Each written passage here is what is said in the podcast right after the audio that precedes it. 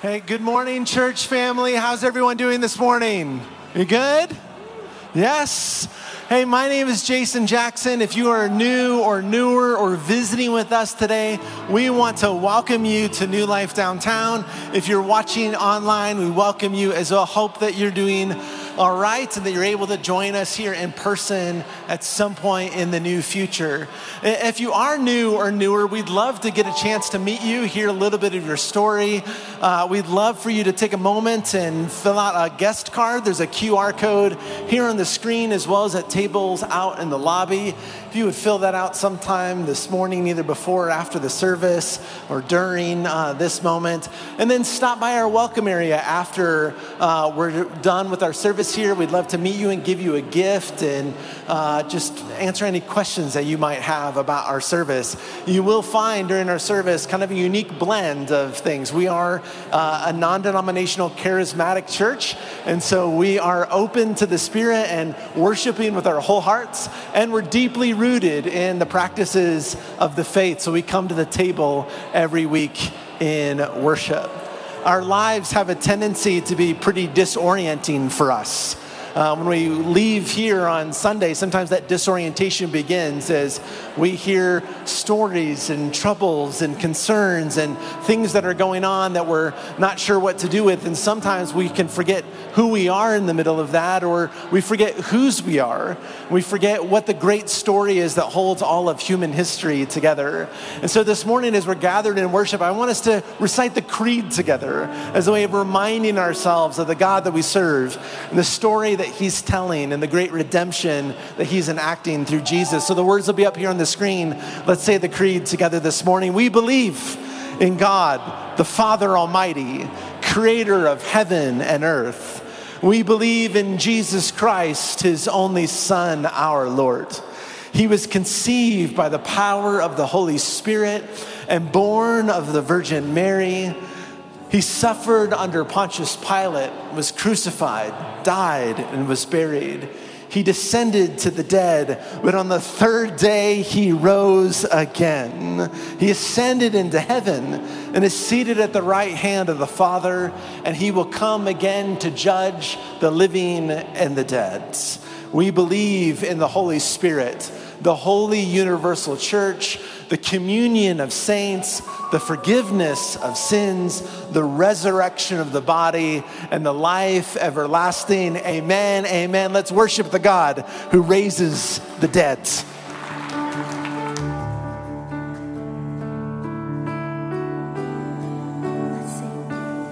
In the darkness we were waiting, without hope and without light, till from heaven you came running. There was mercy in your eyes to fulfill the law and prophets. To a virgin came the word from a throne of endless glory to a cradle in the dead. Oh, we sing praise, oh praise the Father. Son, praise the Spirit, three.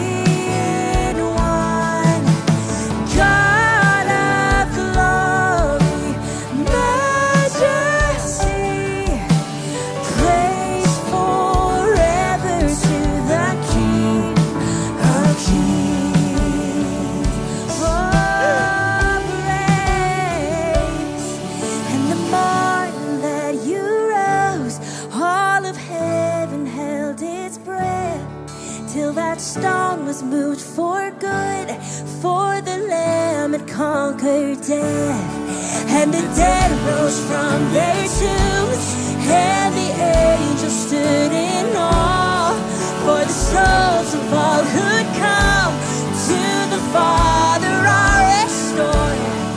And the Church of Christ was born, then the Spirit lit the flame. Now this gospel truth of old, it shall not kneel, it shall not fade.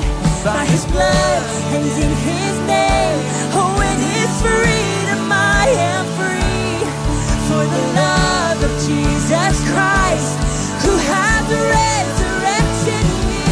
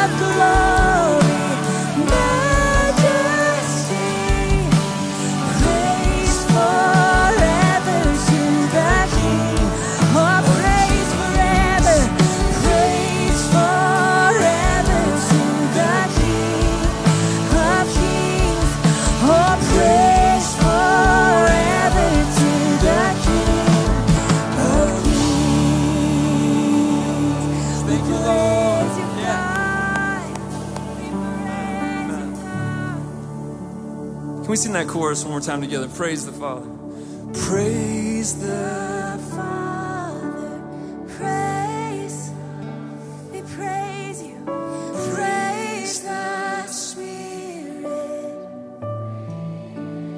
Oh God, God of glory, majesty, praise forever to the King. Lift you up, Lord. Amen, amen. It's good to see you, church. It's good to see you, family. It's good to have Abby Burley back with us. Some of you guys remember Abby from the early days of downtown. She leads our Friday night con- uh, congregation now. But uh, we want to teach you a new song this morning. It's a song based out of Matthew sixteen. When Jesus is sitting with his disciple Peter at Caesarea Philippi, and he asks him a question. He says, who do you say I am? It's a really profound question. Who do you say I am? There were a lot of people in that time, in that place, that were calling Jesus Elijah, a prophet, a wonder worker, or John the Baptist, right? But Jesus asked Peter, who do you say I am? I think that's an important question that we all have to kind of face at some point or another. Who do we say that Jesus is? In our culture, there's a lot of constructs around Jesus, right? Jesus could be the wise man who said a lot of wise things. He could be a good person, a compassionate person who helped a lot of people who were in need. And we learn a lot from him. Some people may even believe that he was a prophet or he was a healer on some level. But at some point, we have to answer the question, who is this Jesus? Who is he really? And Peter, in Matthew sixteen, looks back at Jesus and he says, you are the Messiah. And Jesus says, blessed are you, because flesh and blood has not revealed this to you. The, your Father in heaven, he's revealed it to you. And so that's what this song's about. I want to teach the chorus. It's pretty simple. Let's try this together. Jesus, Son of God and Savior, Alpha and Omega, the Messiah, holy, highest name in heaven, King of all creation,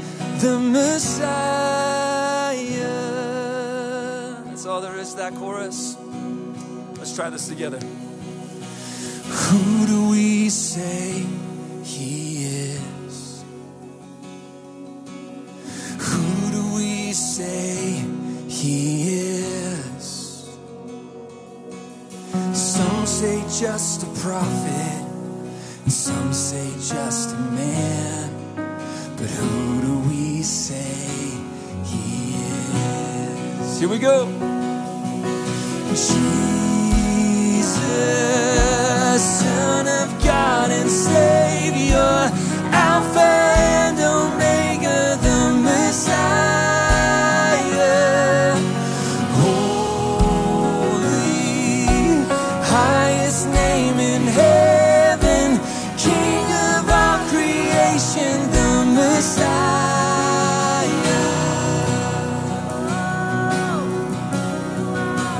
Try this together. Who have we come to praise?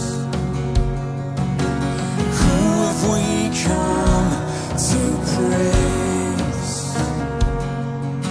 Some say we are foolish, and some won't understand. But who have we come to praise?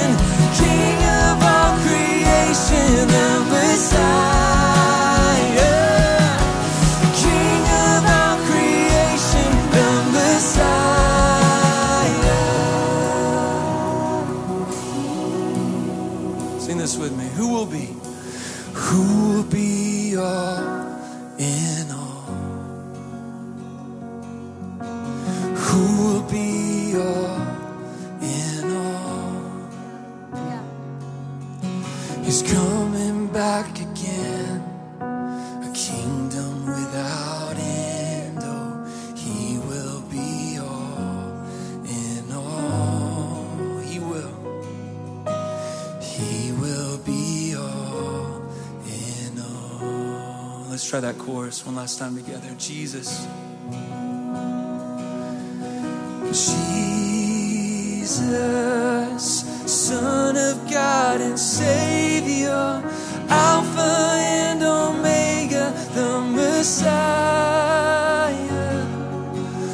Holy, highest name in heaven, King of all creation, the Messiah, the King of all creation, the Messiah.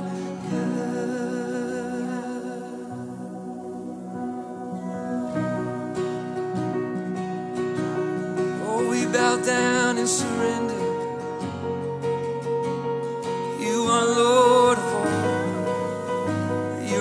ways are higher, your ways are greater. For my waking breath, for my daily bread, I depend on you, I depend on you, for the sun to rise, for my sleep at night, I depend on you, and I depend on you. You're the way, the truth, and the life. You're the well that never runs dry. I'm the branch and you are the vine. Draw me close, teach me to abide.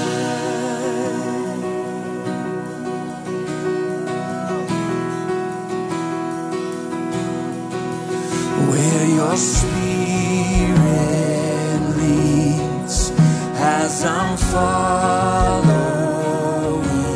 All together we say, I depend on you. I depend on you for the victories still in front. I depend on you. Oh, I depend on you. You're the way, the truth, and the life.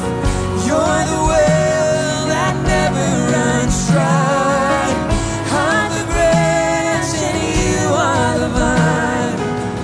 Draw me close and teach me to abide.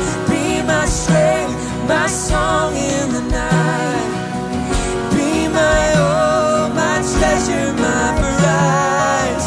I am yours forever, you're mine. Draw me close and teach me to abide. Oh, teach us to abide. Oh, teach us to abide. Sing this verse together now from our hearts.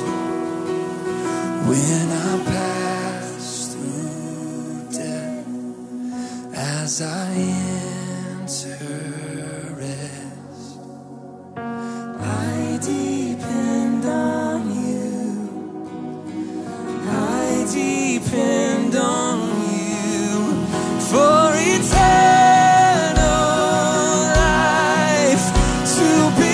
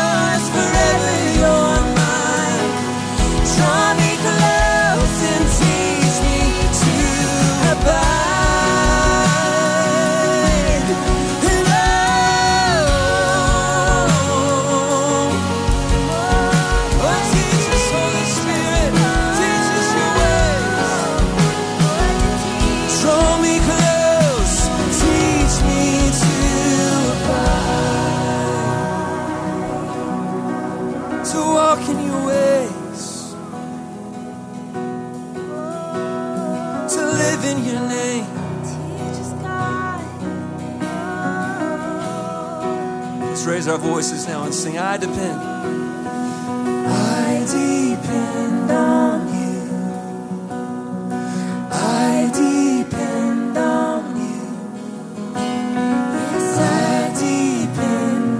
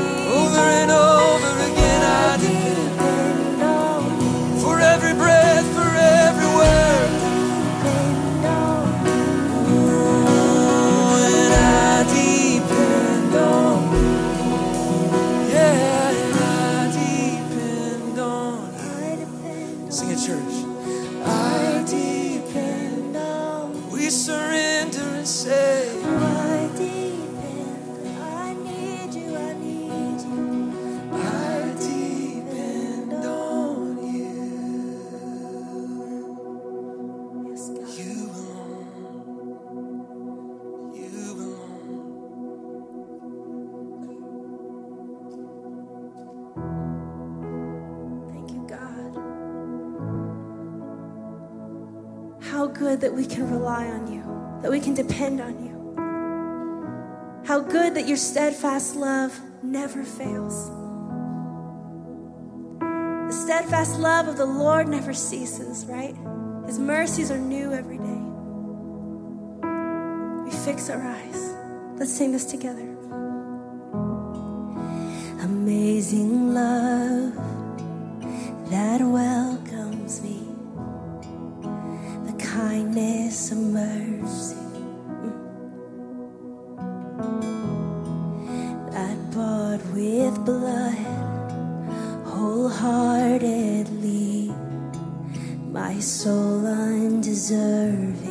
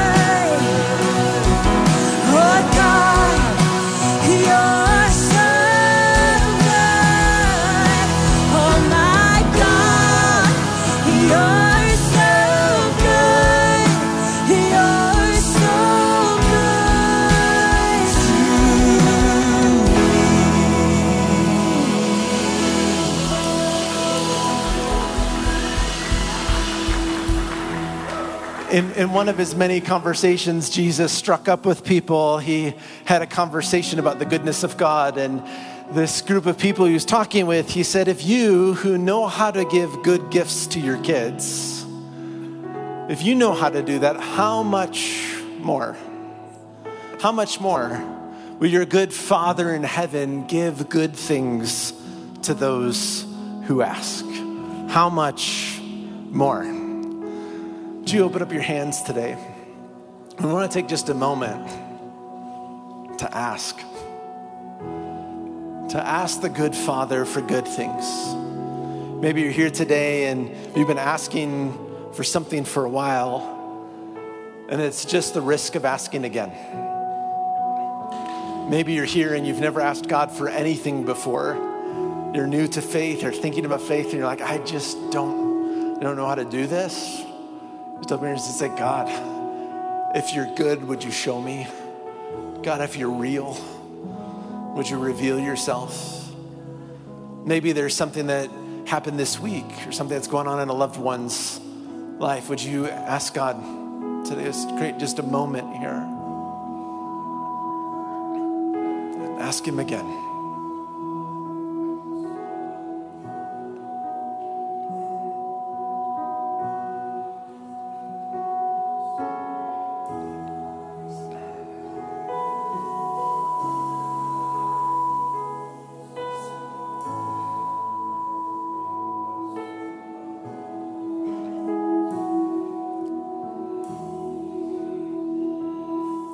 God, we ask for hope today because, God, you're so good. We ask for healing today. Oh, God, you're so good. We ask for joy today. Oh, God, you're so good.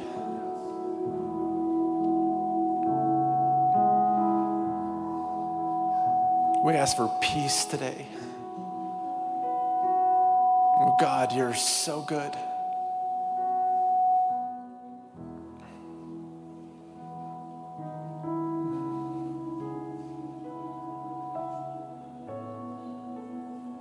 We ask for presence today. In the midst of our loneliness and our despair and our doubt and our uncertainty, oh God, you're so good.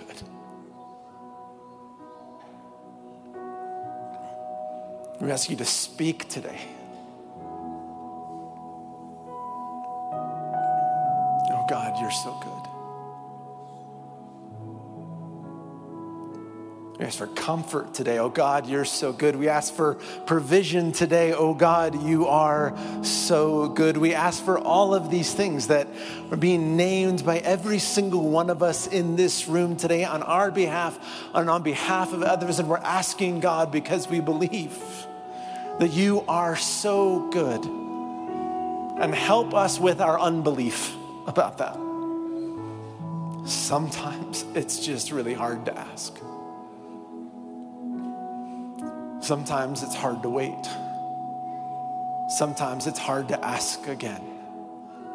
But we're convinced that God, you're so good. Let's sing that chorus one more time together as we hold these prayers, these asks. You're so good. God, you're so good. Oh God, you're so good.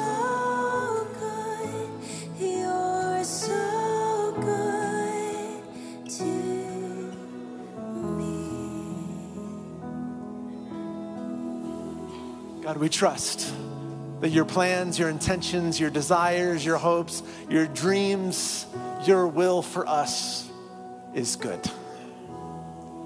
Remind us, show us your goodness once again today in Jesus' name. And all God's people said, amen, amen. You may be seated as we continue in worship today. One of the things that we do together is we sing songs to help us orient ourselves to the divine life of God, and we find ways to participate in the common life of one another, the common life of the church. One of the ways we do that is by sharing the resources that God has blessed us with, with one another through tithes and offerings. There's four ways you can give. You can give online or via the app.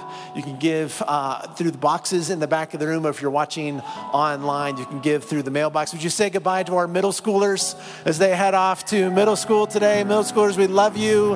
Have a great time this morning. Thanks for joining us in worship. And now let's settle our hearts. Still ourselves once again and come to the God who speaks today through his Spirit and through his scriptures, and ask him to speak to us in Jesus' name.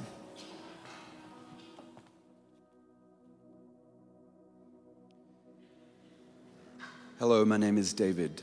The Old Testament reading is found in First Kings eleven, forty-three through twelve, four. Then Solomon lay down with his ancestors. He was buried in his father David's city, and Rehoboam, his son, succeeded him as king. Rehoboam went to Shechem, where all Israel had come to make him king. When Jeroboam, Nebat's son, heard the news, he returned from Egypt, where he had fled from King Solomon. The people sent and called for Jeroboam, who along with the entire Israelite assembly went and said to Rehoboam, "Your father made our workload very hard for us. If you will lessen the demands your father made of us and lighten the heavy workload he demanded from us, then we will serve you." The word of the Lord.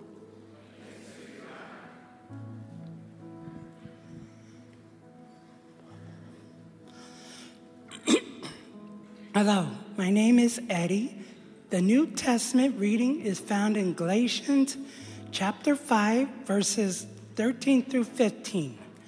You were called to freedom, brothers and sisters. Only don't let this freedom be an opportunity to indulge yourselves, oh, indulge your selfish impulses, but serve each other through love. All the love, all the law has been fulfilled in a single statement. Love your neighbor as yourself, but if you bite and devour each other, be careful that you don't get eaten up by each other. The word of the Lord.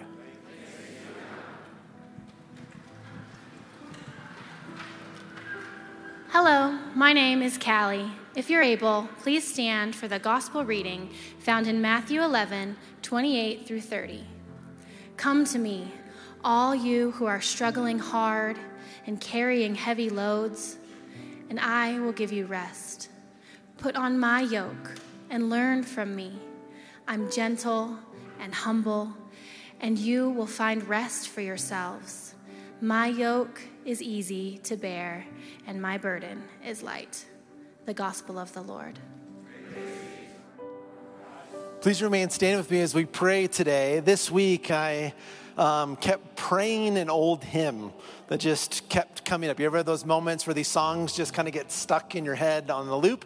So I thought, well, let's sing it together for our prayer. Some of you will know this song, some of you will not. It's about the Spirit of the living God falling on us again, asking the Spirit to encounter us even as we read the text. And then the, the line says, uh, melt us. It's a way of asking God, all those places in us that are hardened or misshapen, would you soften them in us by your Spirit? And then it goes on to say, melt us and mold us. Would you form us? Would you fashion us? Restore us into the image of God. And then fill us. Would you fill us with your Spirit?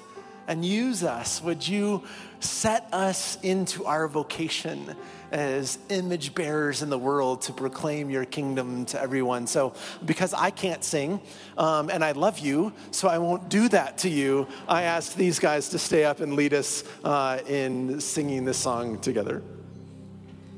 Spirit of the living God, fall.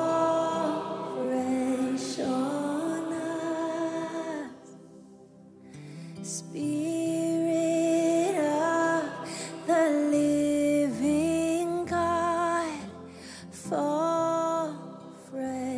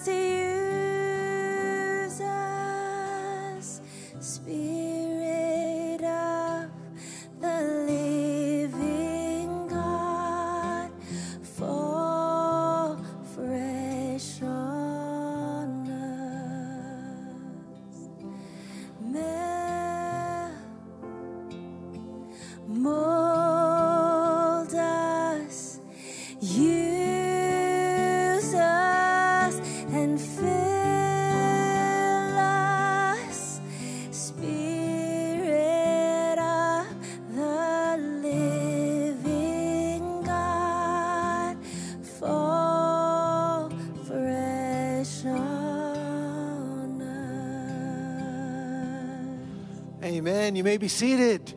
You sound good, New Life Downtown. And of course, Abby. Like, yeah, we would always rather hear you sing than me at any point, any day, any time. Well, it's good to see you this morning. Good morning, everyone. Welcome once again to those of you who are new or newer. Thank you for joining us and visiting us this morning. And if there's any way that we can help you get connected into the life of this family, please, please, please let one of us know. What do you do when you don't know what to do? Or maybe even a better question, who do you go to when you don't know what to do? When you find yourself at a crossroads or at an important juncture in life, when there's a decision to be made, when there's something to be discerned, who do you go to to ask for advice? And then what do you do if you get differing suggestions? What do you do if this group says one thing and another group says another? Whose advice do you follow in those moments when you have a decision to make and it seems like there's dissonance in the choir of voices and recommendations? How do you discern the voice of God in the middle of all the voices of other people? That's the situation that we find in today's text. We're in a fall series th- called Kings and Kingdoms, where we're reading through First Kings together. And today we're turning our attention from King Solomon to his son Rehoboam.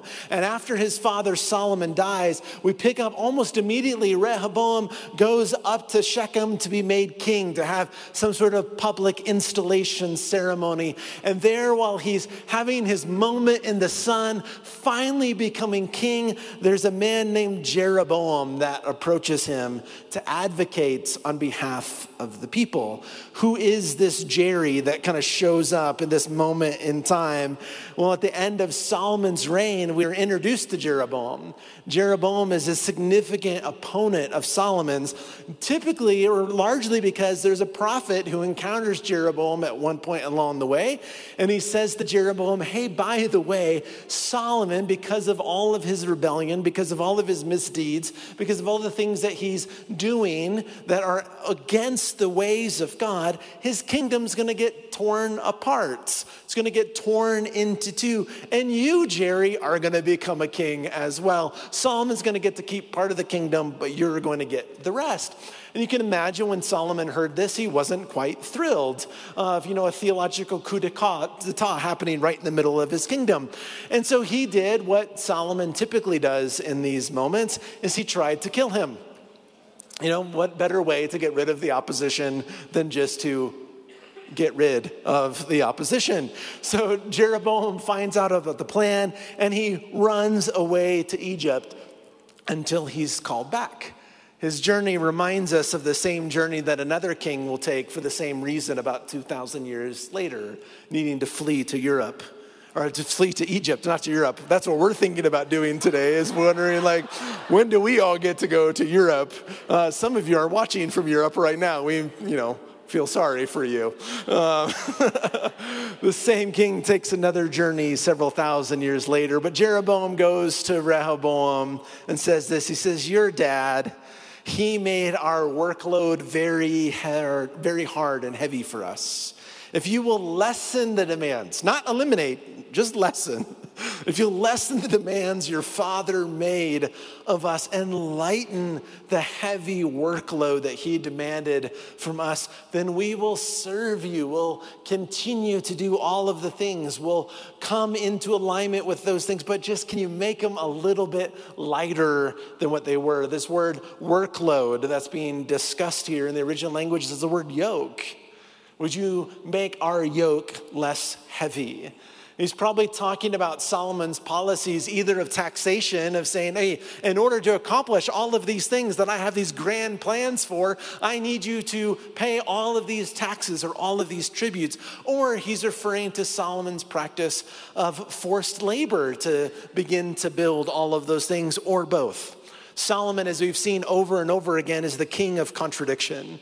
Underneath all of his great achievements, underneath all of his beautiful prayers, underneath his requests for wisdom, we find this dark undercurrent happening inside of Solomon's life. And one of those things is that his building projects, all of these wonderful things that he built and some things that we can still see in archaeological digs today and admire, they were made possible by forced labor. First Kings five says this: King Solomon called up a work gang of thirty thousand workers from all of Israel. The word that's translated there, work gang, first appears in Exodus chapter one as Pharaoh forced Israel into work gangs that would last for hundreds of years. The same word is used now to describe Solomon and the way that he leads. Chapter nine suggests, well, he's just doing this to non-Israelites, to the Amorites and to the Hittites and the Jebusites and the Gazuntites and the Stalagmites and the Stalactites and whoever else along the way. But this passage suggests, no, it's probably them. It's probably those who are living in the land who are not Israel, and it's his fellow Israelites. In order to get that many, it's likely both, and it's disproportionately directed against those Yankees in the north. So Jeroboam, being the captain of the Yankees, decides to come and ask the new king to lighten the load. It's consistent, actually, with God's expectations for the king. Deuteronomy chapter seventeen tells the king, don't be overbearing to your fellow Israelites. It's just pretty good advice. If you're a boss, if you oversee people, if you're a parent, if you have people that are, you know, have to do what you say at different points in time, it's a good idea to not be overbearing. And so Jeroboam comes and is like, could you just stop that part? And Jeroboam here at this point sounds a lot like Moses coming to Pharaoh. We'll learn next week that he's not. He might sound a lot like Moses, but he is going to lead his own tribes into a different kind of bondage. But he sounds like Moses here, and Solomon sounds like Pharaoh, the king whose yoke is heavy, the king whose burden is unbearable. And now we see Rehoboam stepping into this moment of his own leadership. The sins of his father are being visited upon him. And the question is, what kind of king will Rehoboam be? How will he rule? And Rehoboam, for one wise moment in this passage, asks for a timeout. It's like, can I just have a few days to think about this? And then he wisely goes to the elders who served his father, and he goes to the elders and he's like, guys, what should I do? And the elders say this to them: if you will be a servant to this people by answering them and speaking good words today, they replied, then they will be your servants forever, just like they promised you. And then we get a but. But Rehoboam ignored the advice of the elders. He ignored the advice the elders gave him, and instead he sought the counsel of the young advisors who had grown up with him and now served him. Jump down to verse ten. Here's these wise guys' remarks. The young people who had grown up with him said to them this: this people said this to you? Your father made our workload heavy, lighten it for us? What audacity. This is what you should say to them. My baby finger is thicker than my father's entire waist. So if my father made your workload heavy, I'll make it even heavier. If my father disciplined you with whips, I'll do it with scorpions. Clearly, these are emotionally healthy friends. We have two groups right away here in the text. Rehoboam's in this place that he doesn't know what to do, and he goes through two different groups, and they say two different things. There's the group that are referred to as the elders who served his father, and the other group, the young advisors who grew up with him. In Hebrew, like in English, words can carry multiple meanings. And so words that apply to someone's age can also apply to someone's station. Words that can refer to how old someone is can also be used to refer to how mature or how wise someone is. In Hebrew, there is a word for child. Then there is a word for young person, where we would say it may be a teenager or a young adult. Then there is a word for an adult, for a man and for a woman. And then there is another word for elder. Elder is referring to someone's age and hopefully also referring to someone who is wise. The hope is that they are the same thing, but we know that's not always the case. It's the hope. And we also know that someone can be young in age, but recognized as a leader, can carry about wisdom on side of them, can function in an elder-like sort of way. But the vision and the invitation of the scriptures is that as all of us grow in age, we also grow in wisdom, that we can be referred to affectionately as elders within our community. But what we're noticing around our world today is that wise elders are increasingly missing from our lives. Some of that is because our culture tends to sideline those who are older. We have an obsession with youth and with youthfulness. And so many of you have experienced this. You felt pushed to the side, sidelined in some way because your hair started to turn gray. And rather than being respected for the wisdom that you had, pushed to the side. But others we see are stepping over to the sidelines. Conversations where I'll have with people of going, you know, I used to do this and I used to do that. I used to volunteer and I used to lead and all of those things. But now it's somebody else's turn. I'm just going to golf. And then others are sliding away. Oftentimes those conversations, they're sliding out of a love for Jesus and obsession with orthodoxy into an obsession with controversy and whatever may be sort of going on, and a life of fear and anxiety rather than faithfulness. But if you're here in this room and you're fifty, sixty, seventy, eighty, infinity and beyond, I just want to say as your pastor and as a representative of this church that we need you. Like, we so desperately need you. You matter here. Your presence matters to us. Your service matters to us. Your experience matters to us. Your wisdom matters to us. We need you to finish well. We need you to model faithfulness. We need you to show us what it means to trust in the Lord and to do good, to live in the land and farm faithfulness in the middle of all of the challenges of life. We need you to show us how to grow old and grow wise. We need you to show us how to live well and die faithfully. We need you to show us what it means to stay in the game. We need you to teach us how to pray. We need you to show us what it means to worship in the midst of life's most awful moments. We need you to show us what it means to grow in love over the course of a lifetime. We need you to become spiritual moms and dads and spiritual grandparents among us. And one of my great joys in being able to see all the life of the church that I get to see is when all of these things take place. I got to see a picture this week of a little kid who was going to Grandparents' Day at their school, and grandparents didn't live here. And so one of our congregants went to Grandparents' Day with them. I get to see moments this morning. Yeah, this is like what family does, right? It's like, I'll be there, I'll go. I got to see a moment today where one generation is training another generation on a team. This is how we do these kinds of things. I get to hear stories of meal groups sometimes, of people in their twenties meeting with people in their eighties, people in their thirties meeting with people in their seventies, and to hear the stories of how intergenerational life with God causes us to flourish. It is a beauty of the body of Christ that we are meant to be together, all of us, because we need one another. Rehoboam gets this for a second. He goes to the elders, and they say to him, your job's to serve you, dummy. And he says, if you serve them well, they'll serve you well, but you're the king. You have to go first. It's consistent with what we read earlier, that kings are supposed to give and not take. The kings are supposed to serve and lead people in righteousness and justice. And so they give him godly advice. Godly guidance aligns with God's word and God's ways.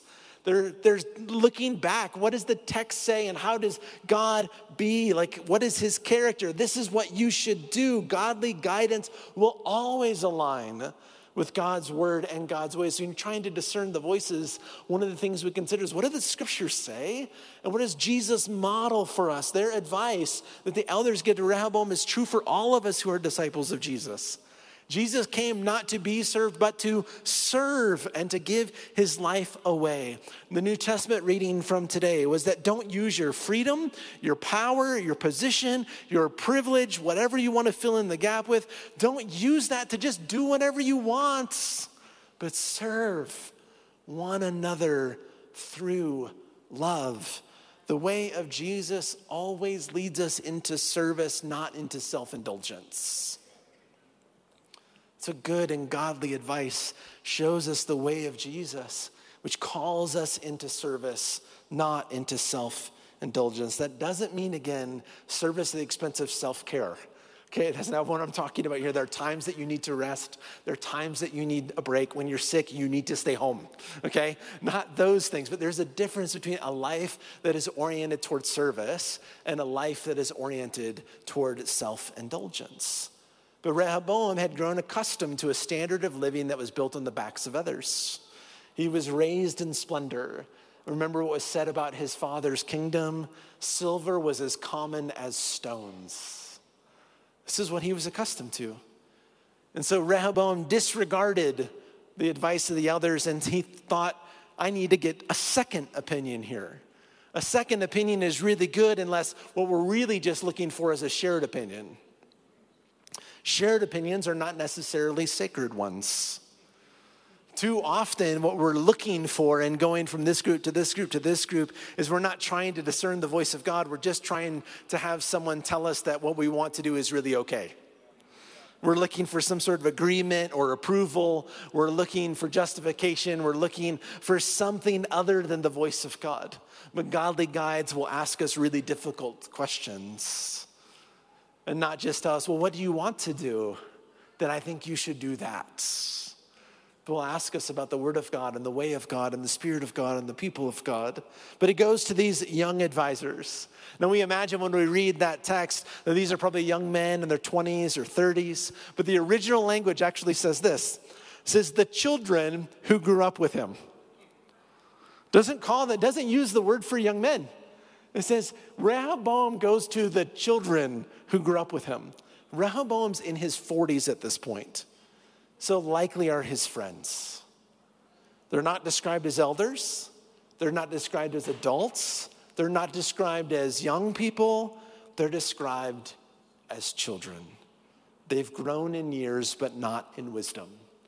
They have remained so immature that the text will refer to them as forty-year-old kids, and not just those who are young at heart. Unfortunately, this is becoming all too common in our culture as well. If you're here and you're in your twenties and thirties and forties, maybe pushing fifty, or you're like, I don't want to consider myself in that elder group, or like, I want to consider myself in this other group, I just want to say that we need you too. Please don't check out. You matter. Your presence matters. Your service matters. We are inviting you and we need you. We need one another to trust in the Lord and to do good, to live in the land and to farm faithfulness. Lean into this place. Lean into the relationships. Heal. Find counselors and directors and pastors and others who can come along and help you. Find godly guides who can help you to grow in grace and grow in love. Rehoboam doesn't find this, these people.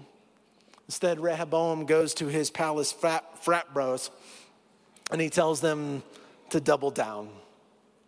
Oh, bro, you just got to double down on those guys. Don't, don't take anything from them. It's likely that if they grew up with him, they also benefited from Solomon's policies. That they benefit, they would benefit even more from Rehoboam continuing in that way. That they've grown accustomed to a life of luxury as well.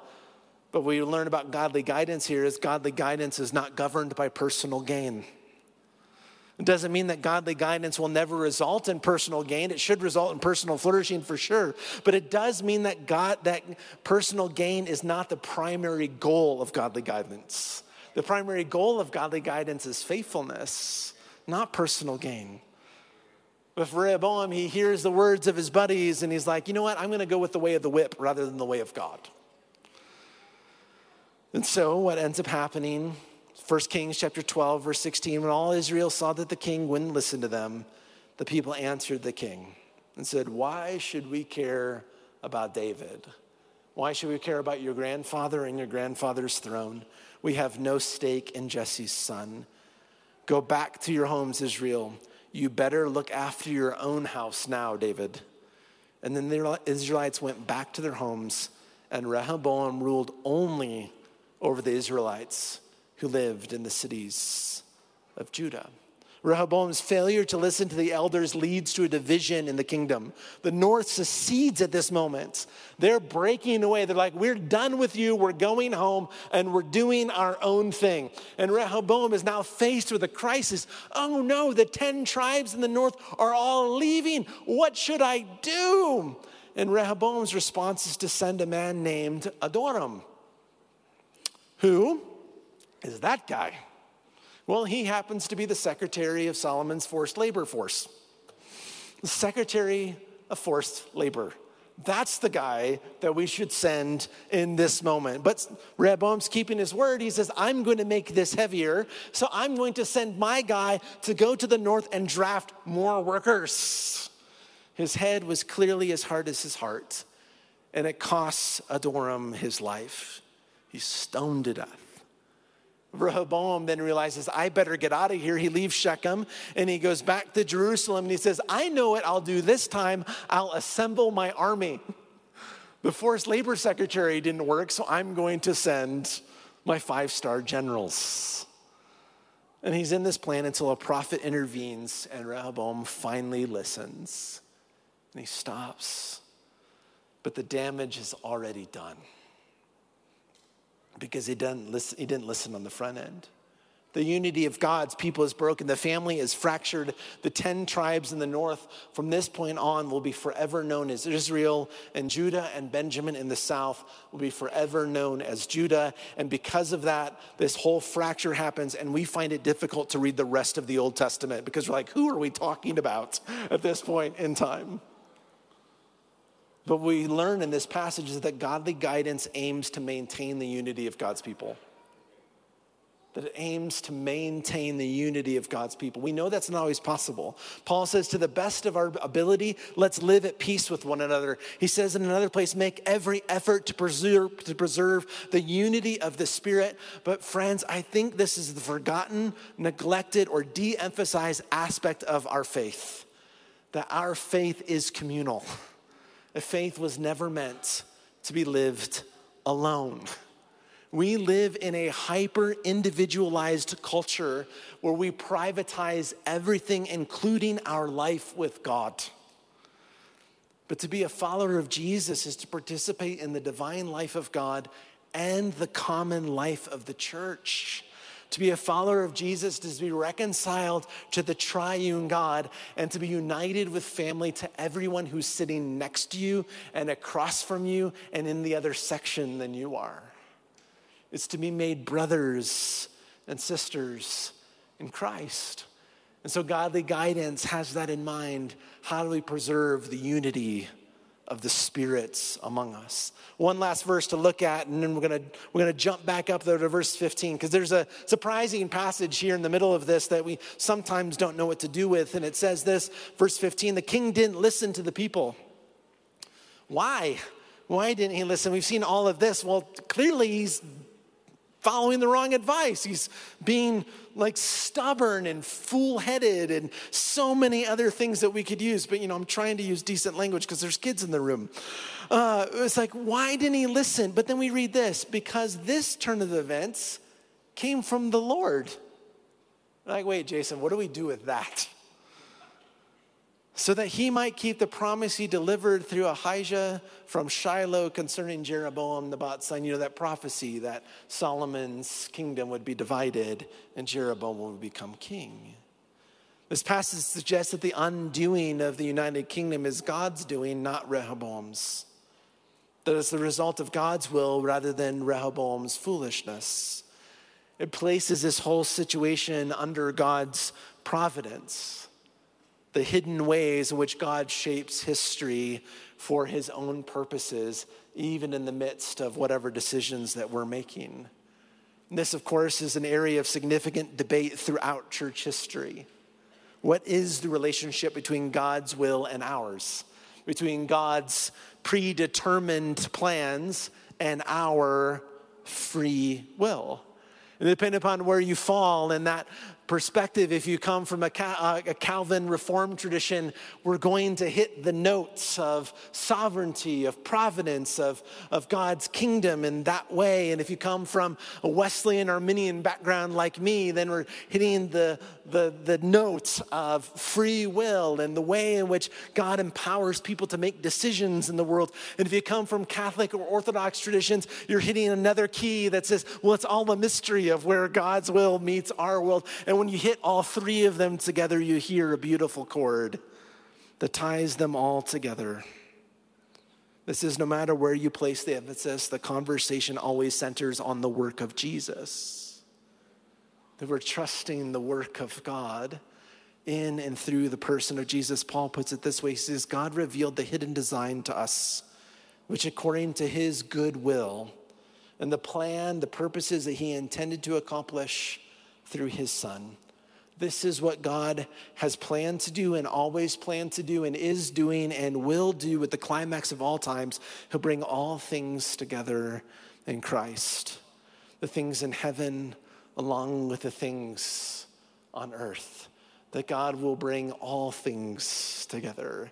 He will, in one language, he will recapitulate everything. He will retell every story. He will bind up everything that's been broken. He will heal everything that has been wounded. He will reunite everything that has been torn apart. He will wipe away every tear from our eye. He will forgive every act of foolishness. He will, in his own way, through his son, bring all things together and carry about his good purposes, which is to bring us back into union with God and with one another. And so no matter where we hit that chord, what we hear is Jesus.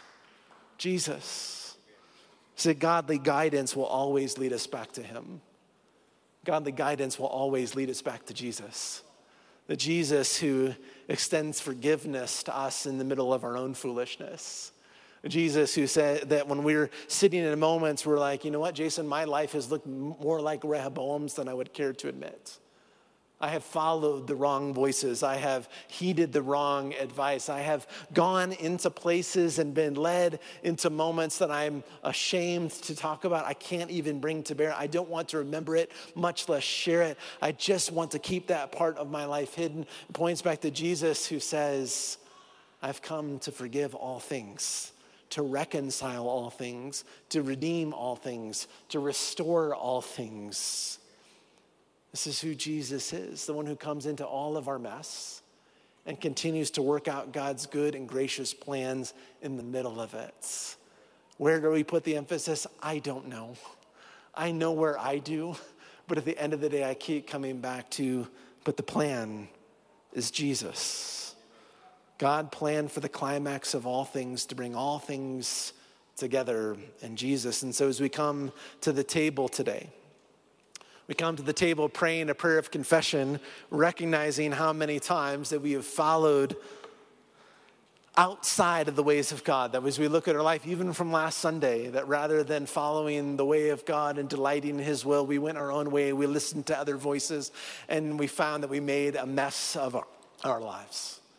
And we come back and we say, what I really need right now is the forgiveness of Jesus.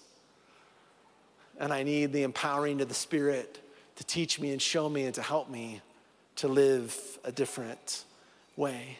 So as we come to the table in prayer, this prayer, maybe today you're here and you're like, I, I, that's me. Like there's been folly and I'm just coming back to Jesus. You're welcome here. Maybe you're here today and you're like, I, I, that's been my whole life and I've never even thought about Jesus. You're welcome here and you're welcome to say, you know what, I, I'm ready to stop living in that way and following those voices, but instead I want to learn the way of Jesus. Welcome to join us in this prayer to confess your sin, place your trust in him, and begin following him with the rest of us. Come and join us today at the table, where godly, good advice will always bring us back to Jesus. And this is Jesus' table. The cross is display of God's wisdom. The table is where we're unified again. As Jason was saying, all who believe in Jesus as the true King of the world are welcome to receive today, regardless of your church background or affiliation. If that doesn't describe you, thank you for coming. Thanks for showing up here for the first time or showing up again. We're honored that you're here. We encourage you, keep coming back. Keep asking questions about Jesus. But if you are ready to begin following Jesus, we invite you to join with us as we confess our sin and ask for forgiveness and trust him for salvation. The words will come up on the screen. Let's pray these together. Most merciful God, we confess that we have sinned against you in thought, word, and deed, by what we have done and by what we have left undone. We have not loved you with our whole heart. We have not loved our neighbors as ourselves. We are truly sorry, and we humbly repent. For the sake of your Son, Jesus Christ, have mercy on us and forgive us, that we may delight in your will and walk in your ways to the glory of your name. Amen. Beloved, it is my joy this morning to announce good news to you. Words that are true, not because I say them, but because of what God has done. So would you open up your hands and receive again this mercy of God?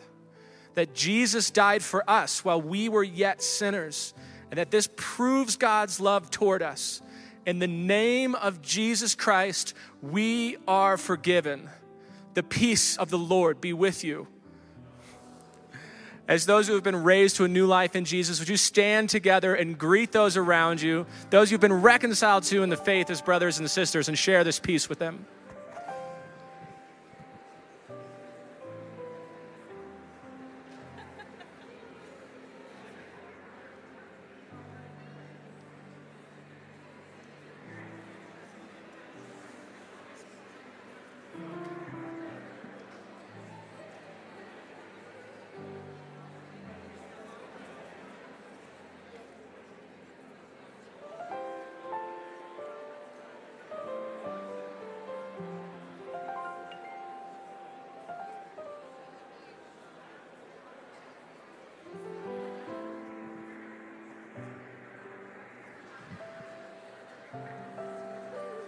It is good to be a reconciled family together. Beloved, Jesus is here.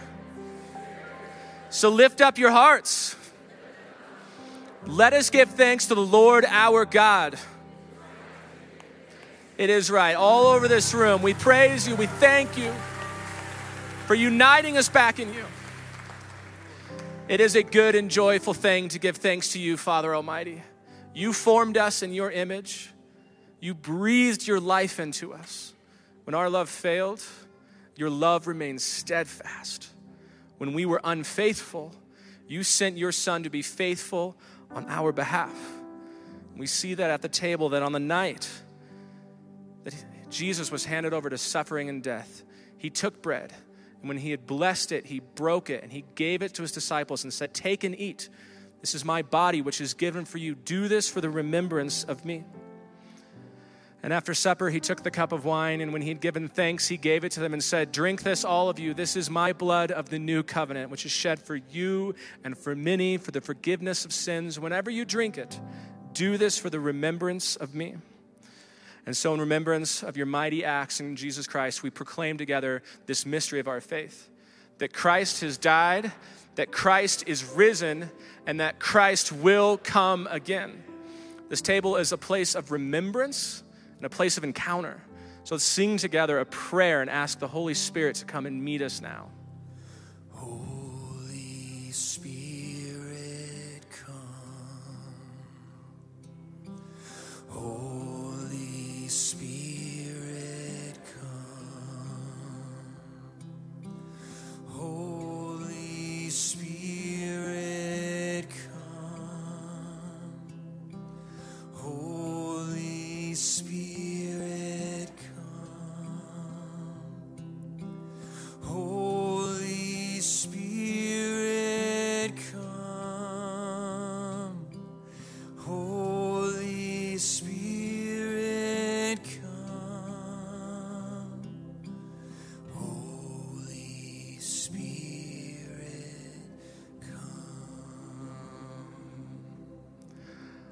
want to invite the servers up now. These are the gifts of God, given for us, the people of God. Thanks, Wilbers. Receive them in remembrance that Jesus has died for you, and feed on him now in your hearts by faith and with thanksgiving. If this is your first time here, you can watch the, the flow that we have for communion with the people around you, or you can scan the Q R code that's on the screen. If you are unable to come forward, please just ask someone around you to get the elements for you and bring them back to you. Let us worship in response now and encounter the Lord here, unifying us again at the table.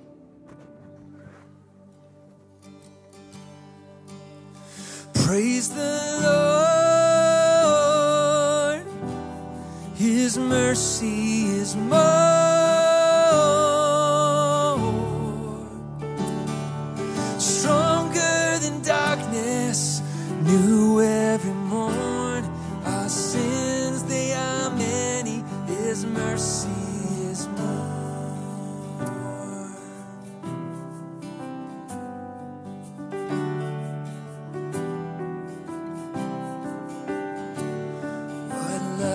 Could remember no wrongs we have done.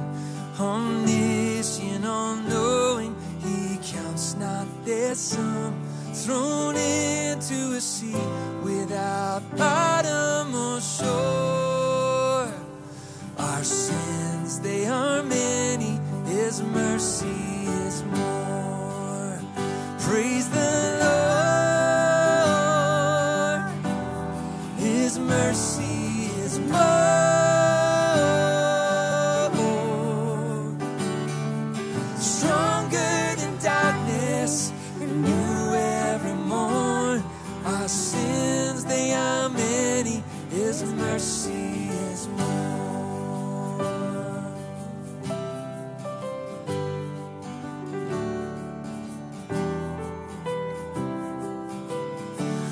What patience would wait as we constantly roam. What Father so tender is calling us home. He welcomes the weakest, the vilest, the poor. Our sins, they are many, his mercy is more. Praise the Lord.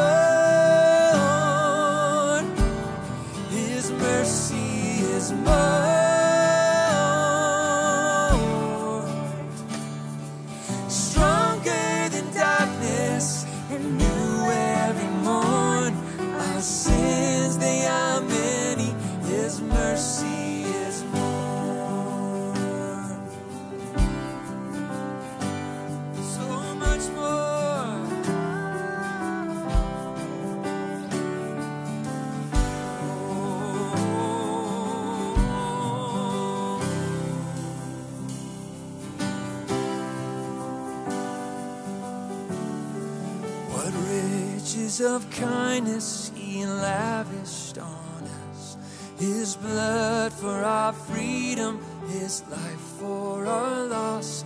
We stood neath the debt we could never afford. Our sins, they are many, his mercy is more.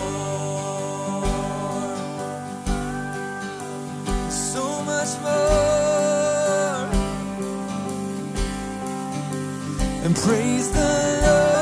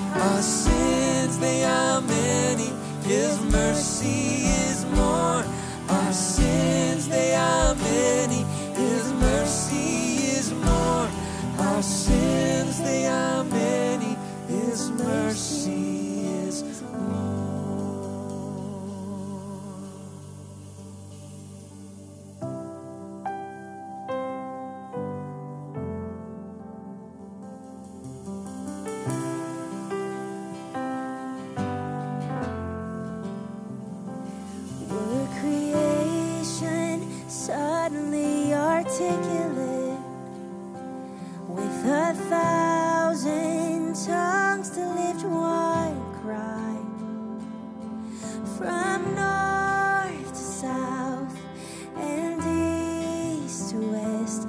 We'd hear Christ be magnified.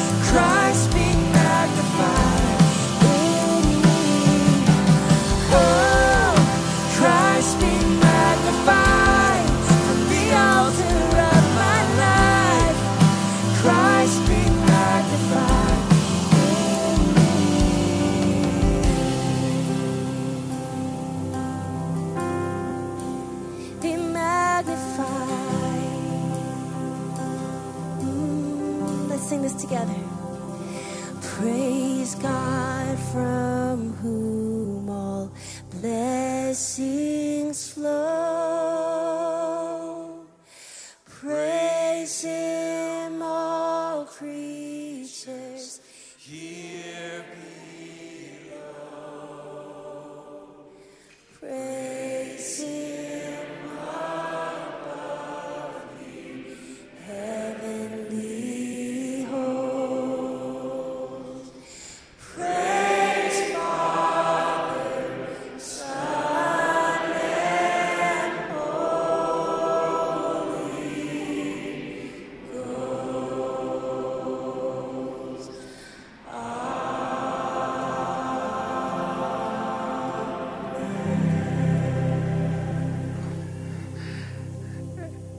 God is good, amen. Oh, thank you, Jesus, for unifying us. If there's something that you're still carrying in this space that we can carry with you in prayer, the prayer and ministry team will be up front for as long as you need. And I want to also highlight an invitation to all of us to be part of a New Life worship recording this coming Wednesday night, six thirty p.m. up at New Life North. It's first Wednesday, but we're recording a new album, out of which five or six of the songs were actually written by Micah Massey here, y'all. So please come experience that night of worship with us. It'll go on the recording. And now we get to send you with a blessing. Would you open up your hands? That as you go, as we go out into the world, a world desperately needing the light of Christ and the love of Christ and the wisdom of Christ, I pray and I bless you now in the name of the Father and the Son and the Holy Spirit to go being filled with his Spirit, to carry that presence of God into all of the places that need it so desperately this week. And I pray a blessing in your life, whether it's in a work situation, whether it's in a relationship, whether it's your parenting or your friendships, whatever it would be that you need the wisdom of God, that you would be filled with his wisdom. Wisdom that is godly, wisdom that is for the sake and the good of others, wisdom that glorifies him, that you would be filled, that your mind and your hearts would be illuminated to carry the light into the world. So may the Lord bless you and keep you. May he make his face shine upon you and be gracious to you. May he turn to you and grant you peace in the name of the Father and the Son and the Holy Spirit. You are sent, y'all. Stay salty, shine brightly. We'll see you around town and next week.